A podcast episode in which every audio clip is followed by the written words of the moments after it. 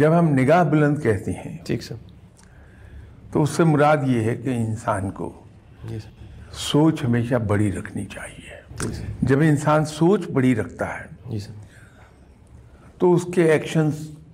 خود بخود بڑے ہو جاتے ہیں ٹھیک سر اس کا رویہ زندگی میں خود بخود بڑے لو-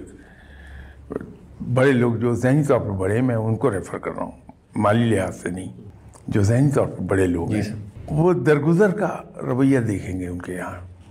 آپ ان سے کہیے کہ فلاں صاحب نے آپ کو گالی دی ارے بھائی اس نے صحیح کہا ہوگا غلط تھوڑی کہیں گے درگزر کر دیا ٹھیک سر یہ درگزر کرنے کا ایک انداز ہے ٹھیک سر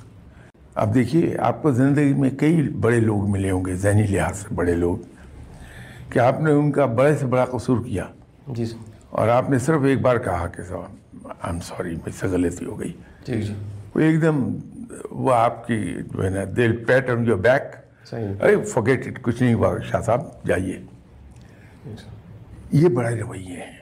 وہ جو کہتے ہیں کہ اپنے سے نیچے والے کو دیکھنا چاہیے جی سر دیکھتے ہیں کہ چلیے ہم چٹنی کے ساتھ دو وقت کی روٹی کھا رہے ہیں ان لوگوں پہ نظر رکھتے ہیں جو دن میں ایک بار کھا سکتے ہیں یا دو دن میں ایک بار کھاتے ہیں تو اللہ کا شکر ادا ہم کرتے ہیں یا اللہ تیرا بڑا شکر ہے تو نے ہمیں بڑے اچھے حال میں رکھا تو یوں شکر گزاری کی طرف چلا جائے گا صحیح سر تو انسان کے اندر ایک اطمینان پیدا ہو جاتا ہے صحیح سر کہ وہ خوش ہے اللہ کی کی بعض تقسیم پر خوش کتابیں ہو ہیں۔ جاتا ہے جس کو آپ آسان ل- زبان میں یہ کہہ لیں کہ اس میں کناعت پیدا ہو جاتی ہے ٹھیک سر